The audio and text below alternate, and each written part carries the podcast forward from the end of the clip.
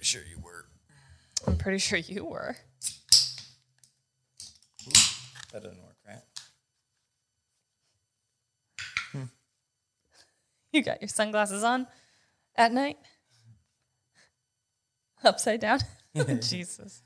I This is gonna be a good one. Sunglasses at night so I can podcast you.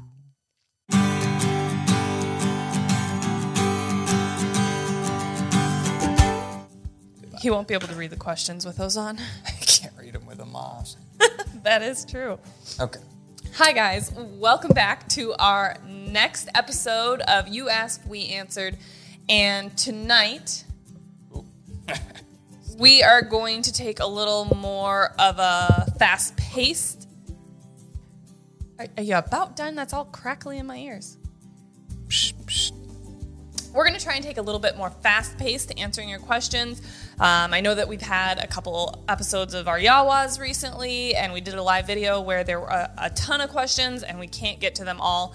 Even tonight, going through them as quickly as possible and making sure that we're not shorting anybody on their answers. Uh, there's no way we're going to get to all 70 questions that were asked, but we're going to do our best. So We're going to try. go for it. Start us off. Uh, it says uh, Nathan Roberts. What do you do to build bumper drive in puppies and young dogs? This is something that we put a lot of emphasis on a little bit of tug of war, as well as um, trying not to overdo the retrieving drill. That is the key. Everybody wants to do a lot and teach a lot, and their puppies to learn a lot, and less is more. That is the best thing that I can tell you about that. Yep, a little bit goes a long way. And I know a lot of people have a lot of extra time right now, so they want to overtrain. But undertraining is typically what's going to build drive and desire because your puppy is always looking forward to that next training session. And then taking those bumpers and other things that you're using for your retrieving games away so that they're not an everyday toy would be my other suggestion. Awesome. Good question. Next question from Sarah Fenley on Instagram. It was a message. Our 17 week old puppy loves checking out what we are doing at the kitchen counter or dinner table by propping her front legs up on the counter table. We watched your video about kitchen manners and ignoring her when she's not doing what you want, but in this situation, ignoring her lets her keep the paws up there. Trying to get ahead of this bad habit before she's bigger, and we of course want to do it the right way. Any tips would be greatly appreciated. Thank you for your knowledge. We've learned so much from you. It's awesome that you're recognizing that this bad habit is going to become a conditioned response if you guys don't do something about it now. She's only 17 weeks old, so it's not like you can use place training at this point and expect a long enough duration for that to have a really good effect. 17 weeks. Okay. Uh, you can definitely start place training and reward the good behaviors if your puppy's on their dog bed. Mark that, reward that, and that's going to help extend that duration. As well as you can also look at marking other good behaviors while they're in the kitchen. Standing with all four feet on the ground is an excellent behavior when they're in the kitchen. Um, doesn't have to be sitting, doesn't have to be laying down. It can be anything that isn't jumping up on the counters. Um, and if you start conditioning those behaviors, marking those behaviors, that's what your puppy's want to start exhibiting more. And then, worst case scenario, if your puppy just is persistent and a very determined puppy about getting up on the counter, trying to see what's going on up there, um, it doesn't probably sound like she's big enough to actually get up on the counter yet, actually. So I was going to say my mousetrap idea probably won't work. I disagree that the puppy is not old enough to start learning the duration. Um, typically, we haven't fully proofed and collar conditioned place training by 17 weeks old. It, you can start it for sure. Yeah, I think you're in the, the vicinity that you need to start moving into collar conditioning to place training. When you are at the counter, when you're at the table, go lay down. Uh, if you could see right over here, we have dogs, which you probably can't because I've got it cut in tight. Uh, cameraman, hey, pop over there real quick. Move that over so we can see the dogs. We don't have a cameraman. Um, but I think it's something that can be taught, and the more time that it's spent at an early age, you know, we're not talking about multiple hours, but 20 or 30 minutes is probably not that unrealistic as long as you've taught the steps, the dog understands that, and then you start to introduce collar conditioning properly. So, I guess I don't disagree with you. next question. Uh, Aaron Lee, this is another Facebook question. What are some ways to encourage puppies and young dogs to be independent? I believe that this one comes primarily with age uh, and some exposure. But I would assume you're talking independence in the field, maybe. And really, what it comes down to is letting them hunt and develop that independence. If you have another dog or a friend with a dog, you can let them run with that other dog, and that'll help a little bit. But um, even that is kind of like a, a fake baby stepping stone thing. Can learn a little bit, but they can also learn other bad habits about chasing and playing grab ass. Yeah, you don't need another dog to just build let them go. independence. Yep. The, the biggest thing that we can recommend, and Kat and I are the same on this, is don't put too much emphasis on yourself. If you're constantly encouraging, okay, come on, puppy, let's go, go hunt, you're pulling all of that focus back to you. Just be quiet, walk through the field, let them explore. They'll, they'll come around to it. Yep. Good Awesome question. Next question was actually emailed in from Serena McAllister. Yes, you. Yes, you can email us questions as well. Yep. We have a question about using a laser for our dog. Don't do it. We know it's a bad idea, but dot dot dot. Only because we've already done it and ruined our pup. Now we ah. don't know how to fix it, and we have heard it can be a huge distraction in the fields. Well, it's obnoxious to have her chase every shimmer in the house. So yes, uh, dogs can become very fixated about light. Uh, just like it's cute to tease them a little bit when they're puppies, that is going to be a conditioned behavior, and they're going to start looking for any shimmer, reflection off of your phone, reflection off of a window, lights coming through from the street um, to fixate on. And it can be a really ha- bad habit to get into. Uh, I don't know how old your dog is right now, but the sooner that you can try and interrupt that behavior and put less emphasis on any light watching, chasing, focusing behavior, the better.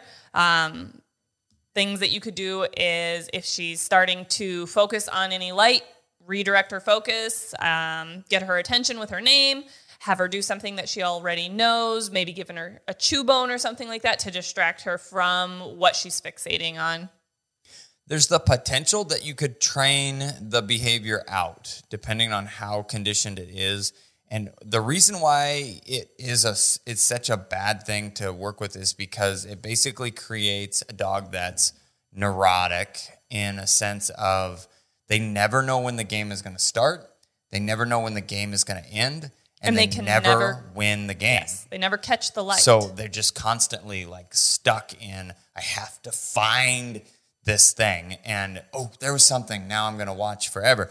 And so um, I actually heard on another podcast that I was listening to one time, a guy talked about this. So I haven't done this personally, but it's, it may, the idea makes sense. It would basically be creating the laser thing as a game. So this is talking about using the laser more, but you start it by saying something, a cue based thing, like we're going to play the game. And then you end it with some form of reward that pulls their focus to a different game. For instance, tug or fetch or something that your dog enjoys so that there is a start to the game, which is a cue from you, and an end to the game, like which is some form of reward. which is some form of reward. So that kind of training may help, but ultimately you're probably going to struggle for a little bit. Um, definitely reach out to us. This would be a good one that if we could see a little more what's going on, that we could help more. Um, check out patreon.com slash standing stone kennels. And if you sign up on there and kind of video what you're trying, we can kind of help you through that. So definitely a good question. We'd be happy to help. Next one I've got here it says from I think I'm still on Facebook. Yep, That look like Facebook. Um, Tanya Sterner says new subscriber here. Thank you for subscribing. We and if you don't subscribe, subscribe. yeah, we if this is your it. first time to the channel. I mean, definitely hit that subscribe button. Oh, oh wait, wait, wait. We forgot to mention. I got to do a commercial break or something, whatever it's called. We have 25,000 subscribers now. 25,000 It's awesome and that's all thanks to you guys. So, keep subscribing and you're getting us there. Hey, we appreciate y'all. Um, we are excited to pick up our new yellow lab puppy in a couple months. She will be a family dog and a hunting dog. Excellent. Uh, we have two adult rescue dogs before, but this is our first puppy. We want to get off to the right foot with house manners and socialization. We have a four year old daughter, awesome, uh, who we want to involve in the puppy training, very important. Any tips on the puppy child dynamics around the house? Thanks so much for all of your incredible videos. Thank you for being a fan. Okay, so this is a great question and one that comes up, and I, I want to say this as a, a mild caveat here. I'm not trying to be rude. It really is this simple. Things like that you're going to struggle with are one, um, the puppy and the kid are not going to be perfect to begin with. The puppy's going to bite your kid, knock them down, do all kinds of things that are puppy related. Now, a four year old's a little better off, can kind of stand her ground a little bit, but at the same time, it's going to happen, especially in that probably three to six month range where they're still klutzy puppies and truly don't have any obedience mastered yet. You know, they're puppies. But some of the other things you're going to run into is uh, the puppy's going to grab and probably chew up baby toys or kid toys, things like that. And really, the answer to that is to put them away. And there was a second part to that question. They had made another comment. So they've also got a nine month old baby as well who'll be crawling by the time the puppy comes home. Perfect. They watch the videos of Sprig with our son, so they're very encouraged to see that. Uh, makes them feel a little less crazy for adding a puppy into the mix with a crawler and a very active preschooler. Oh, yeah, I wouldn't worry about that. You can do it. Any kid puppy advice would be welcome. Trying to come up with a system for keeping kid toys picked up and away from the puppy and a daily schedule to training, play, and adequate rest, alone time. I should add that I am home with the kids all day and the preschooler is in preschool three days a week. Well, I should have read the rest of the question because it sounds like you've already got a lot of the good things that are in the back of your mind, anyhow. It's going to be important to keep things picked up that you don't want the puppy to have access to, but at the same time, not disciplining them for everything in the beginning stages, right? We need to be able to say, oh, good job, you brought me something because retrieving is important. Now, when you get a little further down the road and you've kept things pick up and there's a few things out, that's normal. We leave stuff out on occasion and dogs have to learn to leave them alone there will be a crossover time period, a transition period where they start to have a little bit of discipline. It's like, okay, no, leave that alone here. And usually that just involves um, trading them for something that's equal or greater value. You say, here's a special thing for you, leave this stuff alone. And um, as long as there is a mixture of a little bit of discipline and then the reward afterward, you get a pretty good point across. It's not like, here's a reward for bringing me the thing you're not supposed to have. It's, hey, don't do that. Now, here, take this and go chew on a bone. This is a dog toy. So, those would be a couple things. The next is going to be advocating as much for the puppy and as you are for your children, because you're going to say, puppy, leave the kids alone, quit biting and jumping on them. You have to say the same to the kids. And we do this with Aiden all the time. It is, Aiden, you need to pet them nice. And he even gets disciplined himself. Hey, that's not okay because for for whatever reason he's, he's fixated, fixated on, eyes. on eyes right now. And we've seen some horses and we've petted other animals and he wants to touch their eyes and obviously that's not okay. So that's one that we have to kind of watch him pretty close. If he's petting their back, he's really good, but if he starts to pet their heads, he tries to touch, their, their eyes. eyes. He wants to he's curious about that. So it's always just paying attention. Um, try as much as possible not to leave them unattended and you'll be a lot better. And off. there was definitely a time um, where we were limiting the exposure with our young baby and puppies. Uh, and really monitoring those interactions. Nine months old, a little sturdier at that point, crawling around. Uh, before six months, when they're barely able to sit up on their own uh, and can get knocked over much more easily, we were pretty, I guess, uh, proactive about watching the puppy, not pouncing on the baby. So 100%. So great question. Good luck. Um, it's another it one if you've got yeah, absolutely, and it, it's another one. Check out Patreon. I mean, we're happy to help you there if you've got specific things as you're going along, following that Sprig series. Anybody else that wants to find the link to those complete series, it is uh, standingstonekennels.com slash links. Throw that up somewhere. So here's a pretty good, yeah, right in my face. Thanks for that. So here's a good question that kind of talked a little bit about the kids' toys and things like that. Okay. Um, my almost 12 week old GSP is learning basic commands very well and is obedient most of the day. Although, if she gets a random object in her mouth, whether that be a shoe or a piece of paper, she runs the opposite direction and thinks it's a game. But she is good about retrieving toys and dropping them when asked. How can I correct this? Now this is uh, This was- Ivy dot the GSP on Instagram. So, Yes. This is where Ethan was talking a little bit about. So there needs to be a little bit of discipline for the naughty behaviors, but it sounds like your puppy has kind of turned this into a game where it's grab something and run away with it. And those type of situations are only going to be encouraged by going after them and chasing them. It just turns it more into a game and they don't always necessarily understand it's a bad thing because it seems pretty fun when mom and dad chase me.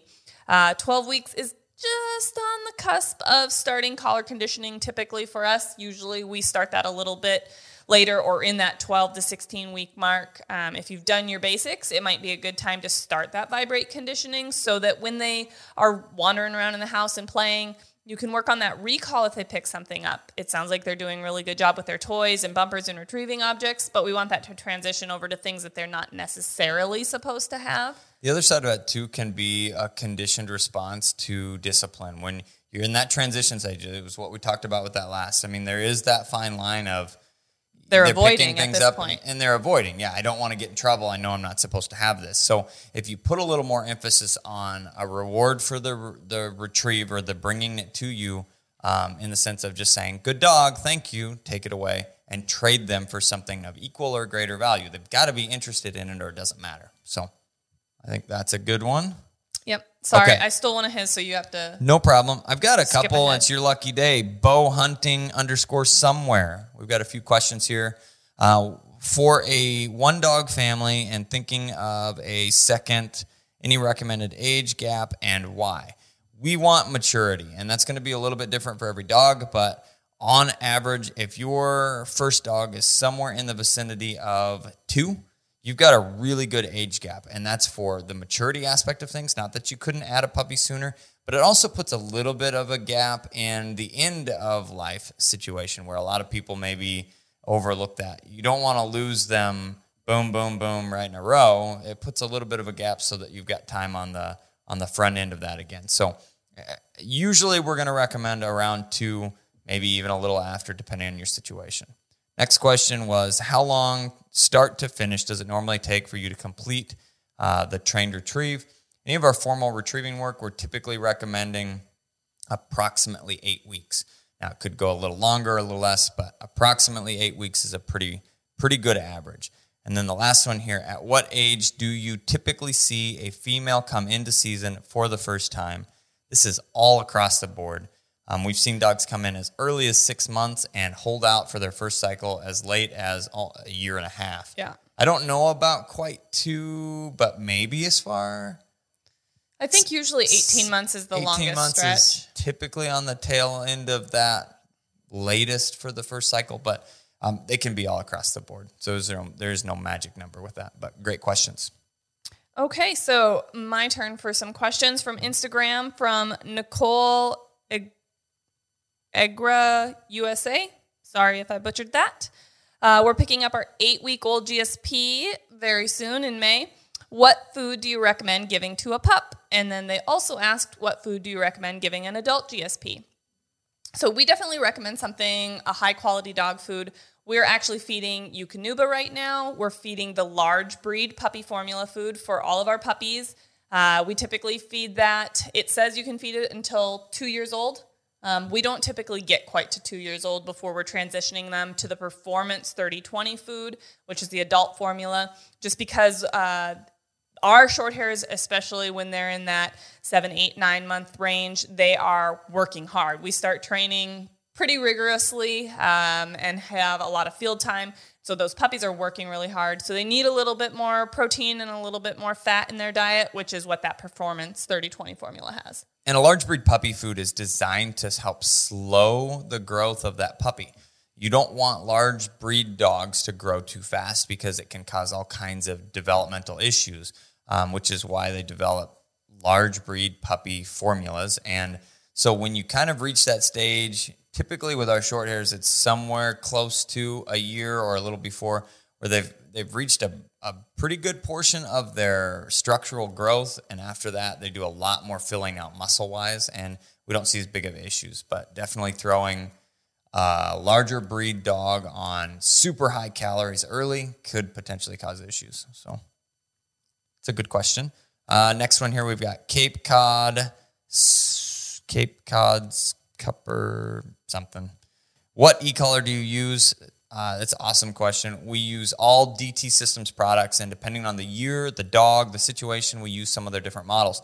Um, one of which is uh, the one that we use on the day to day right now would be the H2O 1820 series. That it's a three dog, fully rechargeable, waterproof, transmitter floats. That's a really cool unit. Um, we actually have four three dog units here at the kennel for everybody to be able to utilize. When I hunt, I use the Rapt 1450 because we have a three dog beeper option.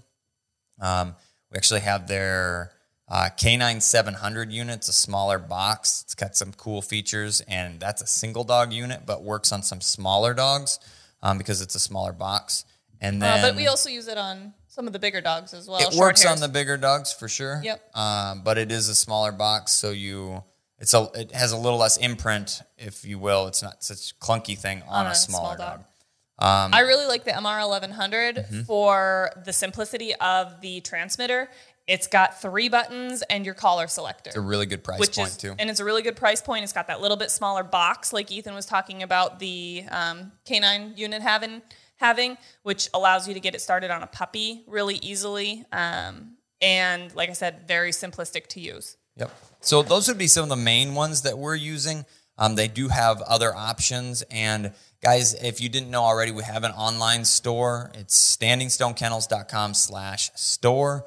And that will take you over to be able to look at all of the things that we have available, including e-collars. So great question. Okay. Next question from Amber underscore Dell from Instagram. What are your thoughts on potty training a new puppy with a doggy door? So, we don't use a doggy door. Um, I think that it can work, but what I think can happen is that puppy goes in and out and in and out and in and out and in and out. um, and they can learn some naughty habits that way. Uh, giving a puppy that much free access can lead to some behavioral issues that come along with boredom and entertaining themselves.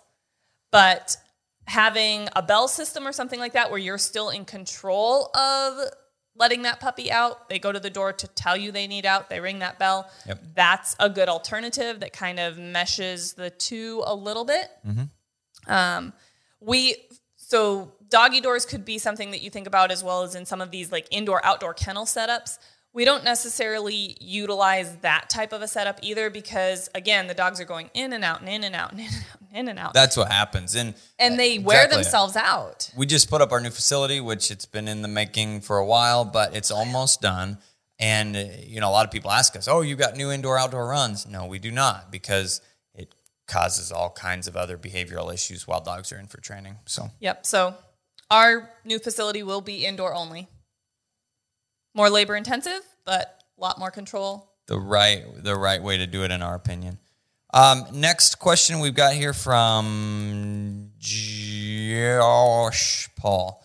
Um, Joe Ash Paul. Yeah. I don't know. Josh. Joshua. Different no, way know. to spell Josh, maybe. I don't know. Something, something. Um, Instagram question. Our friend's 11 week old pug pup is being aggressive by snarling and biting at them. Please help. Uh, so the pug pup is biting at your friends, I'm guessing. Um, I'm going to say I would like to see more. Uh, aggression is typically a strange behavior to work around, and we need to see more of what's going on, specifically when, how, why, all of the situational stuff. So this would be another and, one that we could try and yeah. help through Patreon, but I need to be able to see what's going on. Because reading that situation is really important. Are, is the dog truly being aggressive or are they playing improperly? And that needs to be yep. and, addressed and as well. Aggression comes in a couple different ways. The primary way that people see it's fear related. So if it's true aggression, it's probably fear based of some sort, which comes to apprehension. But again, these are all assumptions because we don't know what's going on. So reach out with more info, please. So from JD Rosda, uh, JD Rosda, 61 on Instagram. Can you teach a dog to be a pointer and a flusher? Yes, you can. Uh, we utilize our dogs when we're hunting. Um, they go on point, and a lot of times we tell them to that it's okay, and they can go in and flush the bird for us in front of us when we're hunting wild birds. Uh, that's definitely something that we typically wait to do with the dogs until they are a little more seasoned, have had some more steadiness, so that they can understand hey, we don't get to just bust in and flush whenever we feel like it. It is a release. It's not, oh, we sometimes point, we sometimes flush. It's we always point, and sometimes we get to flush if mom or dad says it's okay. Absolutely. Um, good question. Here next, we've got DMD91 on Instagram. Should I train my pup to heel to the same or opposite side of my older dog? Um, this is actually kind of a cool thing. So, dogs can be taught to heel on both sides. Um, you can also have dogs that are side specific. And I think that the more side specific you stay, the more consistent uh, message you're sending to the dogs. And ultimately, you'll be happier with that. But I have all of our dogs heel on the left. And we have some videos, and we'll probably put out some more or a specific one on this. And if you follow our Instagram page, it gets thrown up on the story a lot. Yep. Double dogs heeling, more than double, triple, quad. I actually have a photo that we got in South Dakota that I was getting ready to post here soon, just because, you know, we go back through pictures and be like, hey, that would be a fun one to post, where I think it was Nix, Vex, Rex, and Muddy. There was, yeah, Mm-hmm. Yep, all four of them. four. All four of them heeling with Ethan into the field.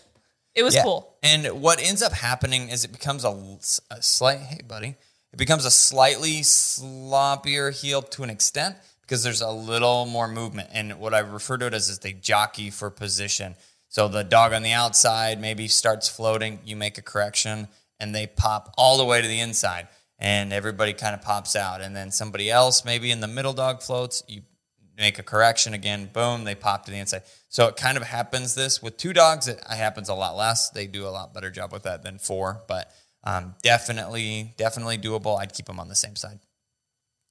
Same, same.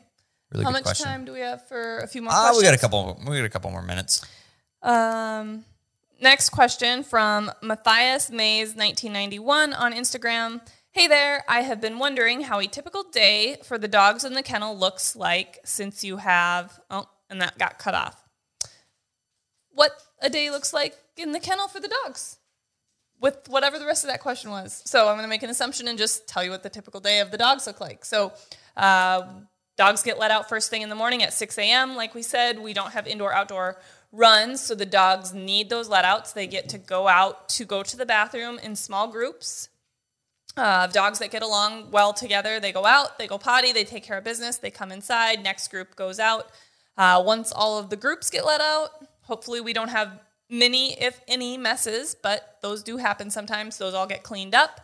Um, and then the day to day stuff of training takes place. We get birds caught up, obedience tra- training sessions start, field work starts. Uh, those dogs get let out every two hours um, throughout the day until the last let out is about 9.30 at night. They go out for the last time at night, come back in, sleep until 6. Uh, they get fed twice a day depending on the time of day, or no, depending on the time of year. Depending on the time of year will determine the time of day that they get fed. So in the summer, when it's starting to get light out earlier and warm earlier, the dogs don't get fed until closer to noon, uh, when that morning shift is coming to an end, and then they get fed in the evening around five, five thirty. Um, in the winter, when it's dark out and cold in the morning, they get fed typically 7:30, 8 in the morning, and then again at about 5:30 in the evening. And that happens just based on uh, available time for training. Training schedule. Yep. Yep. And we don't want them to be training right after they've eaten. And in the summer, we have to start training early. So But that's typically what the day looks like. Uh, training sessions throughout the day, multiple letouts throughout the day, watching dogs uh, take care of business and get training done. All right. I've got what looks like two that can go, they're pretty quick ones here. It says, Uh, J underscore truckin on Instagram. I need help to keep my dog steady with whoa training. How do I do it? This one I'm going to answer with check out our new uh, three part video series there, mini series on whoa training. It's on YouTube. One you- of our so- most recent videos. Yeah, videos. if you go to the links, it will take you to our most recent videos. And so we just posted that one, so- slash links. Um, that'll take you to the channel and you'll see the list of the most recent videos. Uh, Whoa training uh, with legend, one, two, and three parts there. That'll show you how to do it. Next question I've got here is from cal.livings underscore. I have a two and a half year old GSP. Is it too early to start on supplements? Um, I don't know what specific supplements that you're talking about. As well as we don't know what food you're feeding. Yep. So those things kind of make a difference. Uh, definitely Cal, reach out or cal.livings underscore, reach out to us um, and let us know kind of a little more information or why you're looking into supplements. Are you seeing some issues? What are you trying to work with here? And we How can give you a little their more. dog? Two and a half. Okay. Yep. So typically two and a half, we don't do a whole lot of supplementing, but it kind of depends on what's going on. So definitely reach out to us and give us a little more info. Time for one more question? Uh, sure. Yeah, we got time. From for one more. camden.cox.28 from Instagram. When you get a new puppy, do you have any preference on the gender? This is actually a really great question, and I get it a lot. Um, or I get people that are stuck on I have to have a male or I have to have a female. So for us, gender preference typically has more to do with what we're looking to add to our breeding program than, oh, I like males or oh, I like females. I like males, I like females. Yep. I got Nix right here snuggling up, getting pet on. Uh, another video we did, a Yawa video, Quest was here getting loved on and cuddled on. She's actually curled up on the dog bed over there. So I love dogs, male, female, it doesn't matter, as long as they are um, well bred and have good personalities. I like them. We typically look to fit a male into our program when we're, you know, getting the males from our breeding program a little bit older, starting to get to that retirement age. We look to add a female when we need to add a new female to the program. My thing that I like to stress to people when they're saying, "Oh, well, I have to have a male because I've had one female and she was just crazy. Perfect. Or I was saying they have to have a male Oh. because they've had one female and she was just crazy and Right. all the other males were Sorry. perfect. Or vice versa, whichever. It doesn't really matter. What I'm getting at is people get stuck in their mind what they have to have. Or grandpa always had females and he said they're the best. yep. But most people have a small demographic that they're pulling from. Sure. You're looking at people a pool of maybe less five than 10 dogs, dogs. Yeah. over their lifetime, uh, maybe 10, like Ethan said. Uh, currently, we own 10 dogs all at once. So we've had lots of dogs over our lifetime already, and that number is just going to get bigger. The differences that you see between males and females is more based on the litters that you got those puppies from. Again, typically people don't even get breeding or puppies from similar breedings. They may get them from different kennels, which each kennel has their own breeding philosophy. So those dogs are very dissimilar and you're truly breeding or breeding, comparing apples to oranges at that point. You're not really comparing males to females, you're comparing this breeding to that breeding. So um, we like to look at it as I think a dog from this breeding. If you're talking about the same breed, you're probably still talking about apples to apples. But like the difference in a a green apple and a gross Fiji mush apple or something like that. A red delicious. Red delicious, yeah. It's like the difference between a red delicious and a what are the ones you always get? Honey crisp. Honey The crisp or, apples or ever. something like that. You know, I mean, it's they're still short hairs, but they're not the same. They're still apples, but they're definitely not the same apple. Yeah, so there's just there's going to be a lot of differences in breedings than truly between males and females because we get dogs from the same breeding back in for training. Like right now, we have a whole bunch of the muddy hatch puppies in for training. Yeah.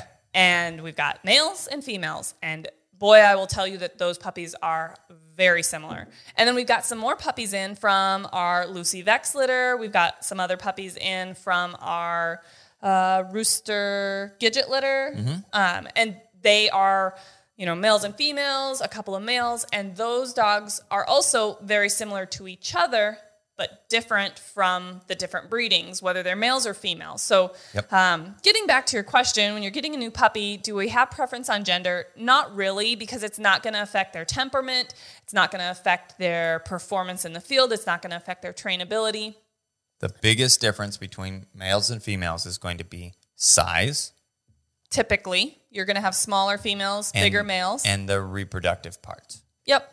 But even that, I mean, I think Grit's bigger than Vex. On average, Yeah. the average male is going to be bigger than the average female. Yeah. So that was not a very short question. Sorry. it wasn't. It got longer because there was a lot involved with it, and that gets asked a lot. and Hey, I can't keep things short. Sorry. This is no, you can't, but that's okay, and that's why we love you. That's creepy. Thank you guys for push the creepy button. No, up, up, up, that one. All right, guys. Thanks for watching. That's all we got today. Uh, we or for this part, we have another part. We're going to answer as many questions as we can get to for you this week. We appreciate everybody for watching. I'm the guy with the pink gun, I'm Kat the dog trainer. and we will see you soon. So that's now our outro music.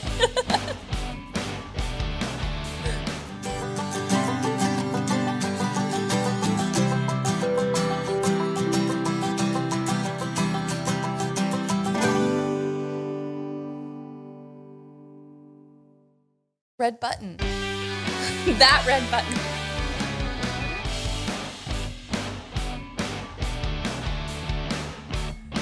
I don't know him.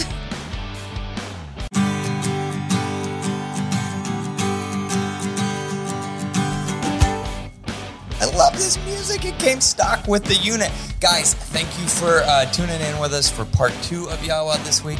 Um, if you've been following along with the last couple episodes that we had, we did a little less question answering and a little more in depth. Here today, we are going to be doing as much question answering as possible. We got through a ton of questions in the first part, and we're going to do a second part here. Another 30 minute at whack, and let's get started. Let's go. Let's go. Are you going first or me? Uh, this one's all you, babe. Okay. From Green Wagon Outfitters on Instagram, looking for a new pup seems daunting. Where do you begin when looking at a pedigree? Well, you begin by deciding whether you want a pointing breed or a flushing breed. That's your first step. Then your next step is deciding what breeder to go with based on their pedigrees of what you're looking for out of a dog. If you want a dog that's going to be a foot hunting dog or a bigger running dog, a more family oriented dog, uh, the biggest thing to do is talk to the breeder, feel comfortable with what they're telling you, um, ask a lot of questions, and make sure that they're breeding dogs that are going to fit in with what you're looking for. Okay. You're weirding me out here. My cameraman, one man camera crew. I just had this sick feeling that I had started it and stopped it really pretty quick, and that it for some reason wasn't recording, and I was He was nervous. a little. He didn't want me to get upset with him later. That's that was what I was most nervous about. Had I forgot to record, Cat would have literally killed me. So this would have been the last Ethan and Cat on Yawa. All right, It would have just been cat. It would have just been Cat. Kat. point on. answering your questions with Uh, Cat. so ask questions and then find a breeder that you feel comfortable with and that you trust and then go from there. Perfect. All right, we've got Roger Leith. Leith, Leith. Yeah. Um, Yawa question: What does a regular day involve as far as time that you would spend training one of your young dogs in its first year? I heard and read short training sessions, five to 10 minutes, maybe twice a day, but that doesn't seem like a lot of training. Okay, so this is a really, really, really good question. And I think one that gets um, misconstrued in the exact same way that it sounds like that you're thinking here. Those five to 10 minute sessions are completely formal training Structured. sessions, structured, set up for that. Now, that doesn't mean that your dog's not learning anything the rest of the day. They're pretty much constantly learning from the time that you take them home to you. Well, basically from the time that they're born on, but specifically the time that you've taken them home and then they're going to be a year old, they're constantly learning, whether that's good things or bad things. So there is a lot of learning involved in that. And I would say with one of our puppies, let's say I've got a new puppy. The dog is eight to 10 weeks old, whatever. Um, we're going to let them out to pee first thing in the morning. Then that dog is going to pretty much instantly go back in their crate because I have other dogs to get let out. To get them out, then we come back up to the puppy who has now had an opportunity to calm down because it's probably complaining that he had to go right back in his crate. We let him out again. Go potty. Let's uh, set him up for success because it's maybe been 20 or 30 minutes, give or take. Pees again, comes into the house. Then we do our morning meal, some training session involved with that. And then guess what? Potty break, back in his crate. Then we go to work. Now, we work from home, so he's going to get a potty break somewhere in the vicinity of two to three to four hours, depending on exactly the puppy and our schedule. But lunchtime ish on an average, he gets to go out, potty again, come into the house, hang out with us. We've got time. We're eating lunch, we're around, watching him for the most part, her, whatever, um, playing with toys, interacting, out to go to the bathroom again, Back, in, the crate. Then we go back to work, whatever we're doing. Maybe we got to run to town, run errands, ship Shoot some, some stuff out, shoot some videos, whatever's going on. Back in the crate for a little bit. Then he's going to come out, dinner time, and usually after dinner time, they're out pretty much the rest of the evening, um, whether that be going outside for an exercise run with some of the older dogs or by himself. But there's a structured training session with dinner, meal, and then from there, uh, playtime, playtime, playtime, um, which involves trying to develop good habits.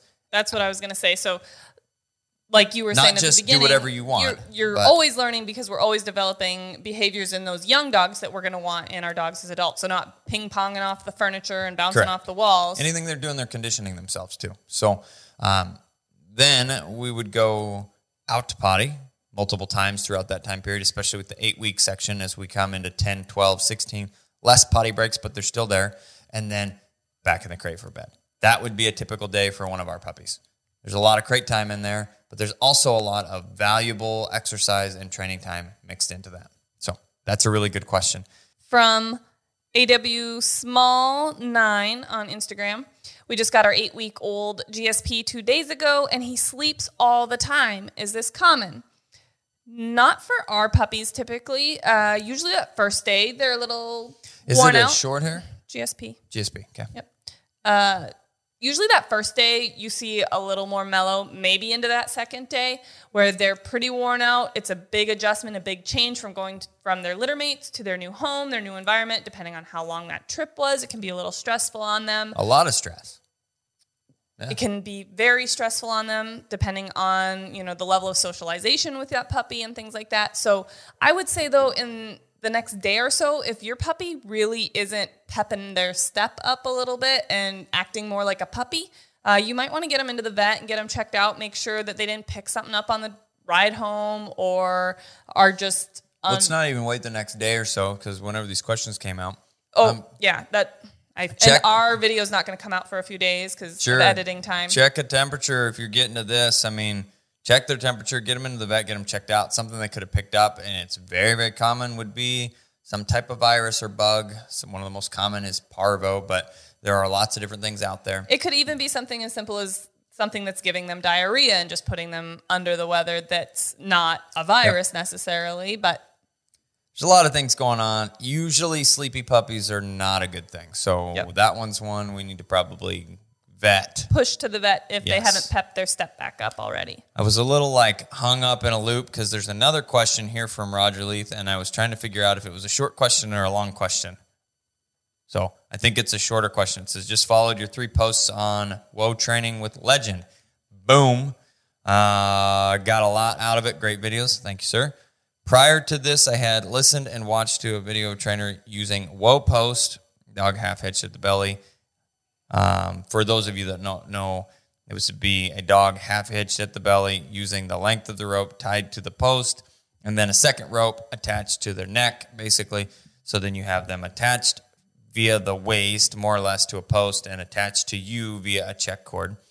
Um, and then where the dog is basically pulled into a whoa position and conditioned to this prior to the use of a belly collar. Uh, then moving on to the neck collar. Thoughts on this additional step or technique? Um, I actually use a whoa post situation with dogs that struggle with the belly collar. Um, it doesn't happen all that often, but it is a valuable tool.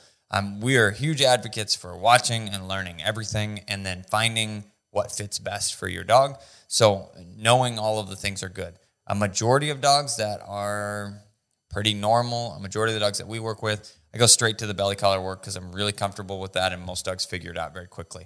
I think that um, the Smith brothers or something, they start every dog with the the post and the ropes, and they stretch them all out and get them to stand first before they move into belly collar. It's not a bad idea, um, but it's an unnecessary one most of the time with the dogs that we work. Especially because we're introducing that stop and stand there behavior using our positive pigeon drills. So they already have a fairly good understanding of that stop and stand there whoa behavior. Mm-hmm. So it's not like we're just throwing a belly collar on them and they have no idea what we're trying to even expect of them. And the the one other thing that I could say with that is if you put the collar around your dog's belly and they have a adverse reaction just to the collar there, like some dogs will spin around or they got to figure out what it is, it weirds them out enough. I would say that that would be a dog that would be a candidate for maybe taking that half step back and use utilizing the other. That half hitch process um, kind of helps desensitize the dogs to that pressure around that specific area. So, good question. Next question Really good question. Let's go with that. from lily.cuz on Instagram. Tips for not jumping on the couch or biting hands during play or to initiate play. So, if you don't want your puppy to be jumping on the furniture or the couch or anything like that, Place training, place training. place training, place training, It depends place on how old your puppy is. place But training. um, by the time they're able to jump on the couch, typically they're to the age where they can work on place training. Yeah. Um, and then for the biting hands during play and to initiate play, we have a bite inhibition video. Uh, biting and nipping at hands has definitely become a pretty common theme. So there'll probably be some more videos out in the future. there definitely Um, will. But it's hard sometimes because not all of our puppies are biters. Most of them are not actually. Quest was the last puppy that really was nippy and bitey during play. And we did a video about it because I'm like, yeah, we should address this. And she's the only one that we've had before or since that we've really had that issue with. And um, doing that bite inhibition training with her has completely fixed In that In order issue. to but show you how to work with a biter, we need a biter. If somebody wants to volunteer their biter, bring them on. that's right. Alrighty. Is that it on that, on that question? Yeah, so check out our bite inhibition video, see if that'll help you out. Perfect. All right, next question we got from Danica Noel Shan. Sean. Um, we've got an, From Facebook. From Facebook, we've got an adorable 11 week old GSP puppy, but she's got a little biting, chewing, mouthing practically all the time. Hey, we got another biting question. A biter.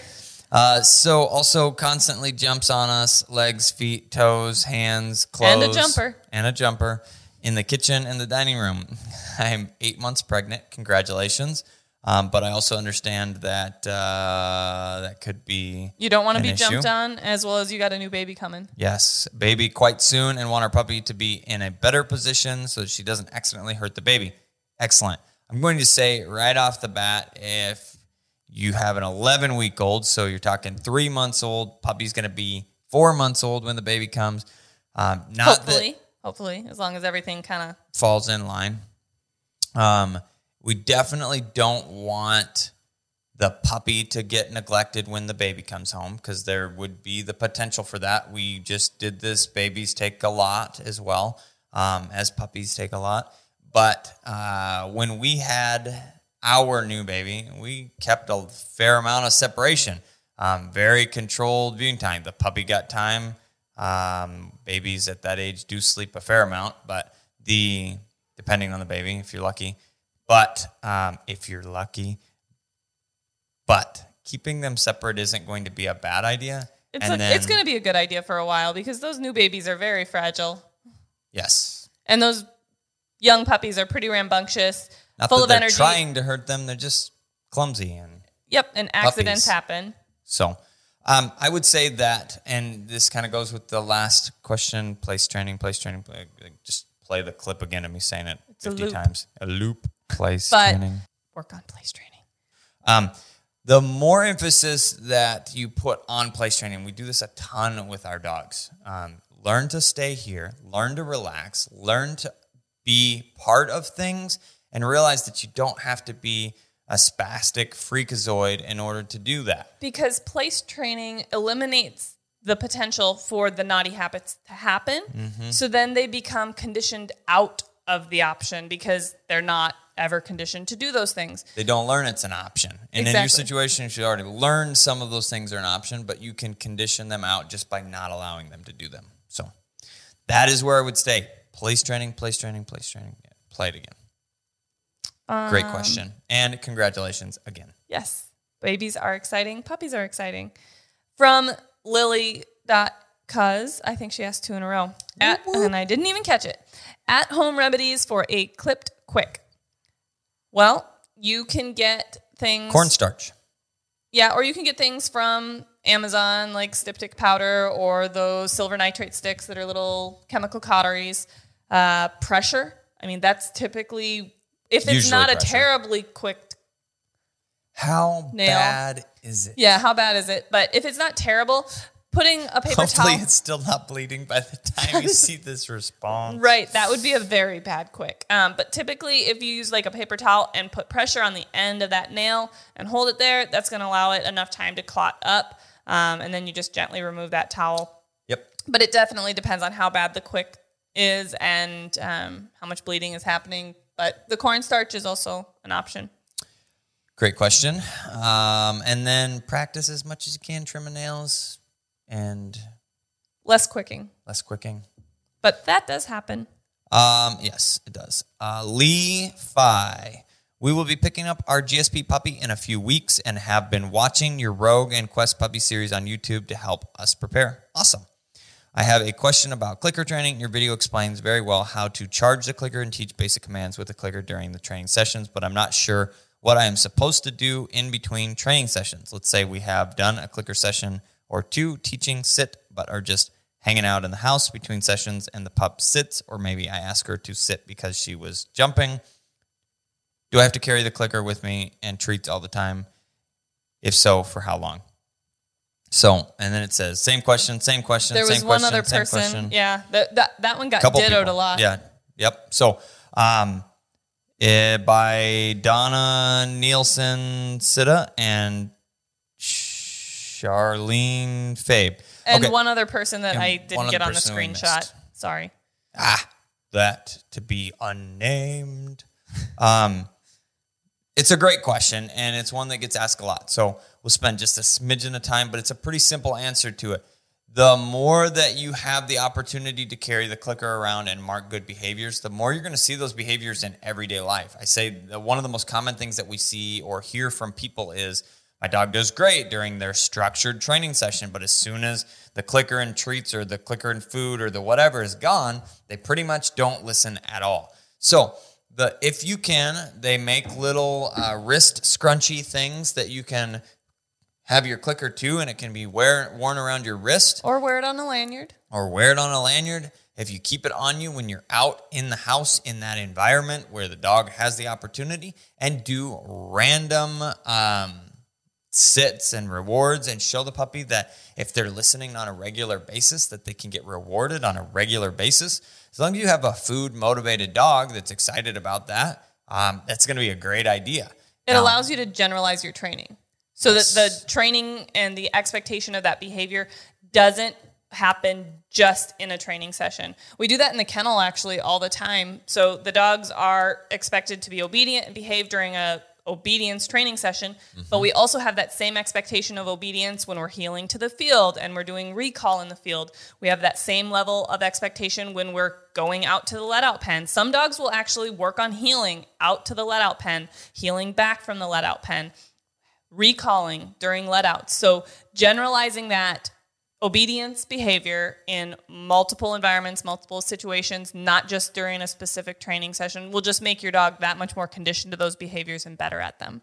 Absolutely. And then when does that go away? Typically, once we've s- develop a strong understanding and have started collar conditioning, most of the clicker training stuff goes away until we're teaching something new. So that would be it on that one. Great, great, great, great, great question. This was a clicker training question too from Megan underscore Kenny on Instagram. We have an eight week old pup coming. How soon do you recommend starting clicker training? Right away. Yes. Right away. Right away.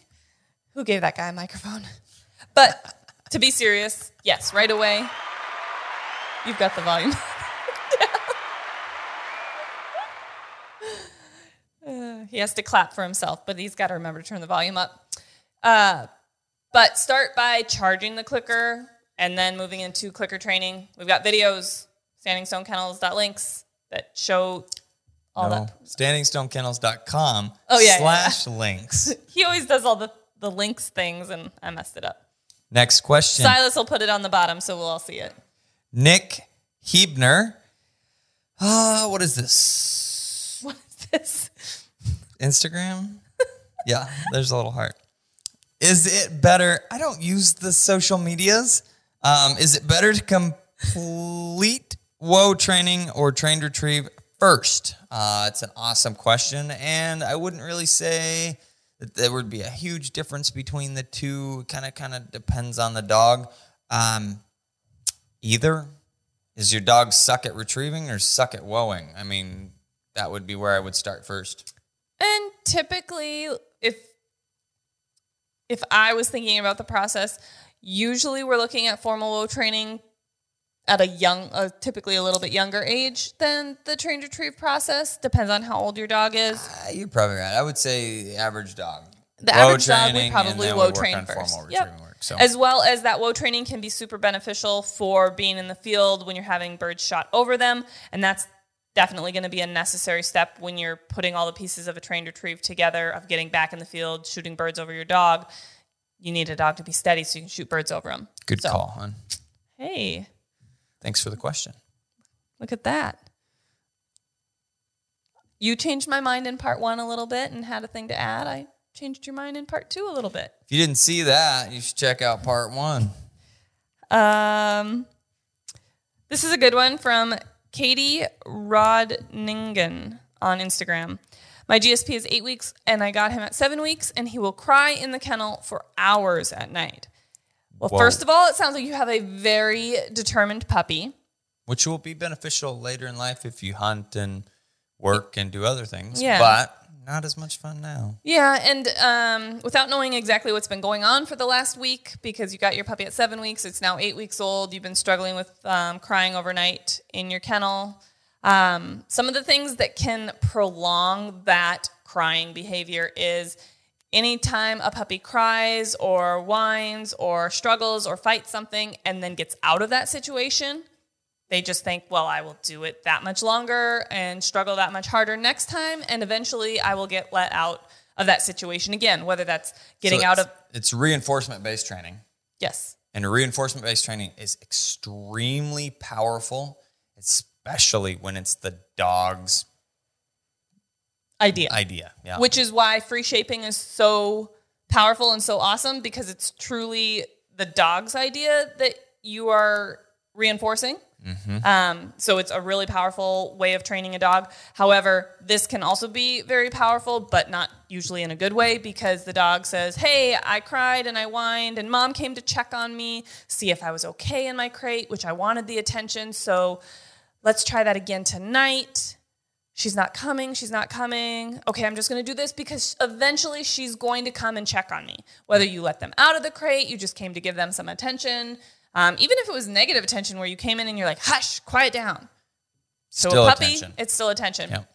so there could be some things that you've already done, not knowing the whole situation, to reinforce those behaviors, to prolong them.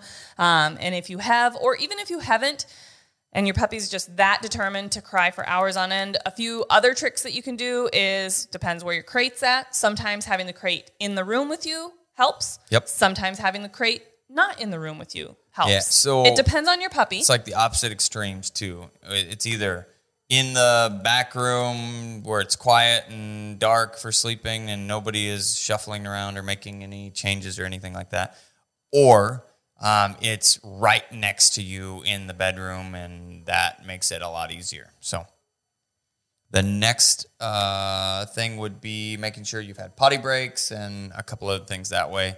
But ultimately, um, we just need you to let, us know, a little bit more what's going on. Um, sometimes I'll put a little treat in the puppy's crate for just at night so they can chew on it a little bit until they settle down. Uh, depending on when they're getting fed and watered last thing at night, they might actually need to go to the bathroom.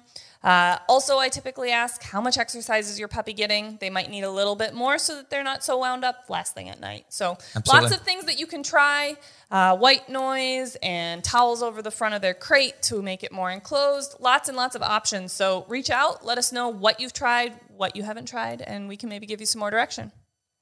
Next question is from Lacey Laman. Laman, sorry. Um, I've checked your site and your YouTube. Thank you for all of the videos. We have an 11 week old lab. Two questions. She just recently started barking quite a bit, mostly for attention. She gets a lot of attention, but the barking has become a nuisance. We are ignoring it for now. Any advice? Um, first of all, kind of need a little more information about when the barking is. Is the barking happening in the crate? Throwing her out in the backyard and she's barking? Um, there's a lot of things that go into that that Kat had just touched on with exercise levels and a couple other things. So definitely get back to us, throw it in the comments, or check us out on patreon.com slash standing stone kennels, where if we're not getting to your question today, you get those questions answered on the daily. I'm pretty dang consistent of every day getting to questions on there unless something comes up. Um, question number two I tried to introduce her to a long lead for longer recall, but she just is playing and biting at the lead. Help. Okay, so that will go away with time. Um, the other side of it, though, would be to have something enough to pull focus to you. And that would be some either light tugs or having a good reward at the end of the session and keeping our focus on you. Um, and then also, a lot of times, we'll incorporate another person with recall sessions so that that she can really learn um, not just a you know generalized habit of coming to you, but the ability to go to whoever is calling. So those would be the things I'd work at. I'd work on. Definitely reach out to us. From Isa Boyley on Facebook. We have a 10 week old GSP puppy female Reese. We are using your Videoster trainer and it's working very well. Awesome. Awesome. The only thing is that she's not going to the door when she needs to potty. She only had a few accidents because we put her outside after playtime, crate time, eating, etc. How can we train her to ask for the door? So that is a very good question. Um, bell training has worked for a lot of dogs where you yep. hang a bell on the door and you teach your puppy to ring the bell every time before they go out. And then when you take them out, they come up to the door, ring the bell. Uh, something that I know that I've seen people do, or they have told us that they do, is they're playing with their puppy and they're like, oh, it's time for a potty break. And they scoop their puppy up and they take them and they walk outside and they set them in the grass. Well, your puppy goes, huh, that was cool. Now yeah, I'm outside. Now I'm outside. Now How did I get here? Yeah. And you need to show them and teach them where they need to go in your house, in your new environment um, and if you can pick one specific door that that's the place that we're going to go out and go potty, whether that's the backyard into a fenced area or the front yard, but pick your spot so that your puppy can learn that consistency of where they need to go to go out. Same door, same place every time in the beginning is the easiest. Yep. Uh, next question is from more XXIII. So what are they? 23? More 23. Um, where can I find a trained retrieve table like the one y'all have? I had that custom built by an aluminum f- guy. Welder. So, an aluminum welder guy. Uh, the top is uh, HDPE. It's a specific depth that was just set for inlaid on that. But uh, find a local metal shop and they can make you one, or you can make one out of wood. The would be drastically cheaper. Yep. Next question from Donna Nielsen Dash Sita from Facebook. Sorry about the names. Yeah, we're, trying, we're terrible folks. at names. Uh, love the Sprig videos. My nine week old chocolate lab responding immediately. Now looking for the next step. She knows here, sit, and down. Thank you, guys. Thanks, you guys are great. I would follow along with Sprig's training series if 100%. that's uh, you've got a lab and you're at nine weeks old and you've been watching some of his videos. Go to standingstonekennels.com slash links. You can click the button Sprig's Series, and it will show you step by step all of the videos that we have, which is in the 20 some vicinity. Yeah, and it's in order of how we trained him, what steps we went through with him. And for all of you that are watching, you get to know that there is the potential, very, very, very good potential of another Sprig video singlet of his homecoming. He may get the opportunity to do a little bit of retrieving work with his dad, Brock from Riverstone Kennels. So uh, stay tuned for that on our YouTube channel. If you're not already subscribed, click that subscribe button. It helps us out a lot. We appreciate y'all, and you won't miss the notification if you hit the bell that uh, that new video came out. So, next question we've got here is Eric Malfaro. Thanks for answering my last question. I really appreciate it. You're very welcome. That wasn't a question, but you're very welcome. Uh, next is Lee Kayak Fishing. What are some ways to encourage puppies, young dogs uh, to be more independent? We had that question. I think it was asked in a story. Yeah, we did have that question. So I didn't realize it was the same account, though. Is it the same account? I don't remember saying that account. Well, we answered that question in part one. Because it was almost exactly the It same as somebody exactly else's question. the I same. think. So uh, Unless it was your question. Kayak fishing. Definitely check out part one. Next question here. We're going to try one more. Uh, Third time's the charm, right? Bluv with a V, B L U V, Jeep. It says at guy with the pink gun. See if you can read this one correct. LOL. Just kidding. We, yeah, I'm sure you were just kidding. I've been doing excellent at reading tonight. I'm an excellent reader. Um, we have a nine week old GSP that loves to bite when she is in a playful mood. Biters. We currently use the ouch technique. If the biting gets worse, we get up and walk out of the room.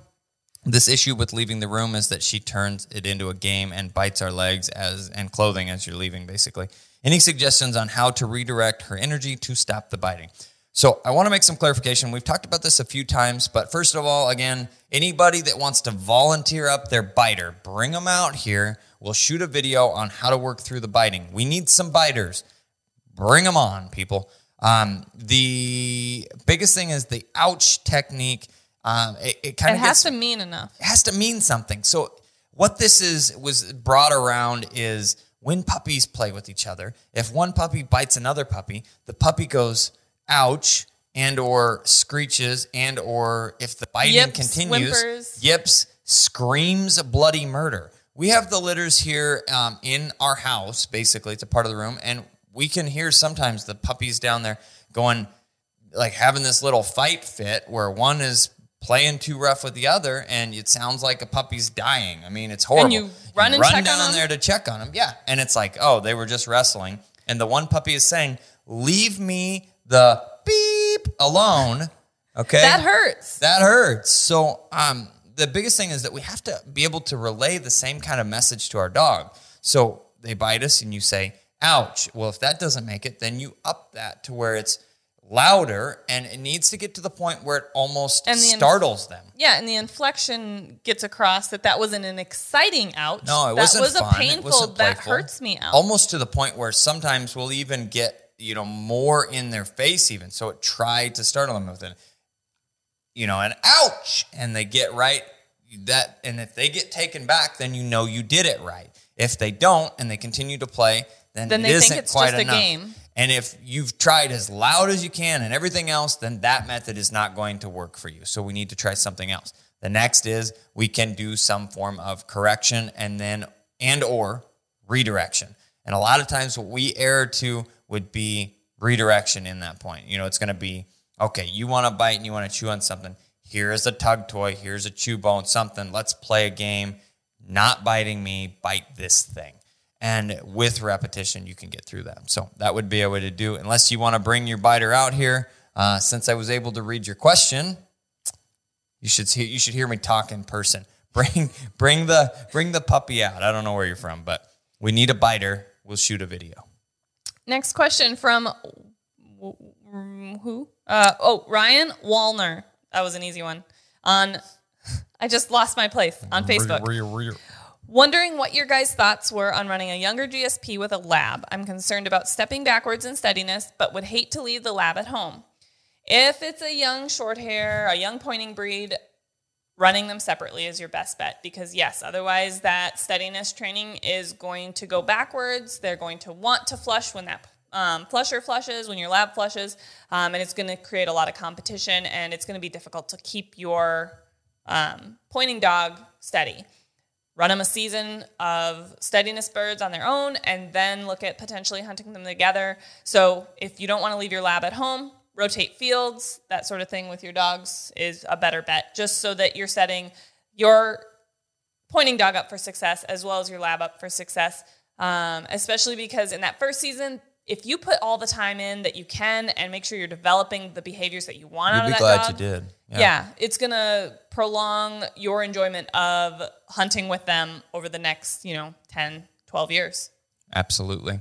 Um, it says winning Ethan, and this is going to be the last question of the night. Close your phone down. We are over our time limit, and the only reason I read this one is because it said Ethan in the name. So lucky you. You already read that one. No, I have not. Just, just put- put- put- put- over there. It says, "How many dogs do you guys have in your kennel a day? Do they get to walk by themselves, or do you do them all together?" It doesn't say Ethan. Oh, Winning Ethan. the name. I The, thought na- the Instagram. tag. I thought you meant like it was to you. Like Ethan, this is a No, no, question no, for you. no. His name is Ethan. Okay.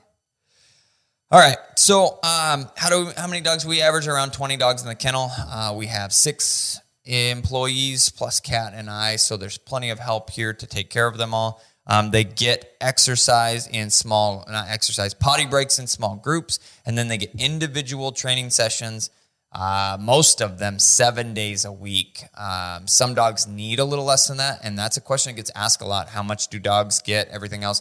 A lot of that comes down to that dog's personality. So I like to think of every dog as having a specific amount of fuel in the tank, if you will, and that is how much training that they can do. When that tank is empty, all you're going to do is cause problems. So you have to, you know, you run your, I, I, if you run a diesel truck empty, that's a bad deal. So think of dogs as like diesel trucks. Don't run them empty. It's a bad deal.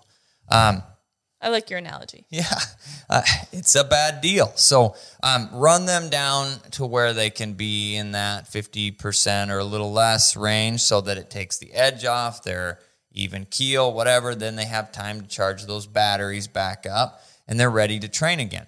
Um, for some dogs, that's three to five days a week. For for some dogs, it's seven and a half days a week. So it just depends on the dog, and each dog is going to get exactly what they need while they're here. They do get small recess sessions, like we like to refer to them, which is mild controlled chaos. They go out with a group, they get to play as long as everybody is getting along. It's really good socialization for them. And some dogs that come in lacking confidence, this is what really helps them a bond with another dog that we can incorporate into their training sessions if necessary, as well as just allows them to come into their own as a dog. Yep. So potty, play, go back inside, and then they have their individual training sessions on top of that. So that is a really, really, really good question. And that is it, folks. I'm out of I'm out of bourbon and we're out of time for the evening.